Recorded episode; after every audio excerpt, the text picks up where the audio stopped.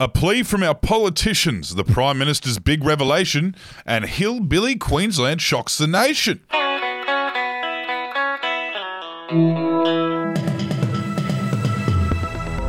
Yes, a big day of news coming up in your Daily Betoota. It's the 10th of August. I'm Wendell Hussey. And I'm Clancy Overell. Thank you for joining us for your Daily Betoota. And we're going to start off with a story that is of particular concern to our nation's young people. The headline on it reads like this Get your vaccine today, say politicians who are fully aware it's never been that fucking easy. Yes, the nation's politicians have ushered in a brand new week in trademark style, spouting the same old shit as last week and the week before and the week before that. Despite the fact there's been conflicting messaging on the issue for months on end, the whole process of getting your jab is a logistical nightmare for everyone involved, and there's not enough vaccines to go round. Our nation's leaders have once again fronted the media to tell people to go and sort it out themselves.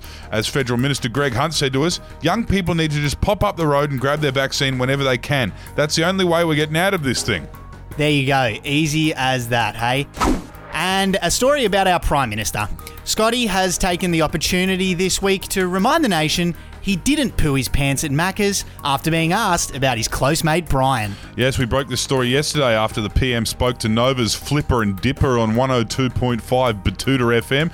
Appearing on the popular program, Scotty was repeatedly asked how his relationship with his close personal friend Brian Houston was going after the Hillsong founder was charged with concealing child sex offences.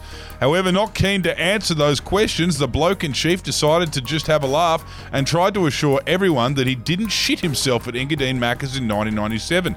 Morrison then continued to bring the fecal matter up before wrapping up the interview as quickly as he possibly could.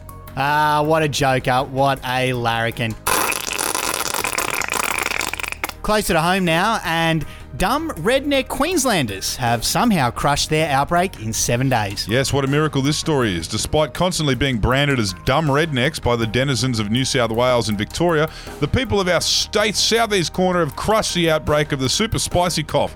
Obviously, this comes as quite a shock to the big cities who can't believe Brisbane and its surrounds are looking ahead to a week of opening up and renewed freedom, economic security, and just general good times. Something for the Southerners to think about there, I think.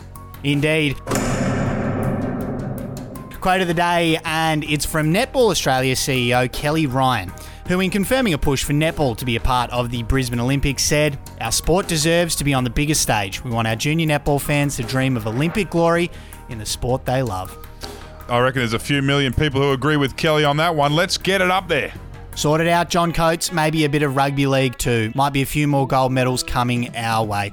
And we'll leave you with that. That's all we got time for today. Hope your Tuesday's all right. Talk to you soon. Bye bye. All right.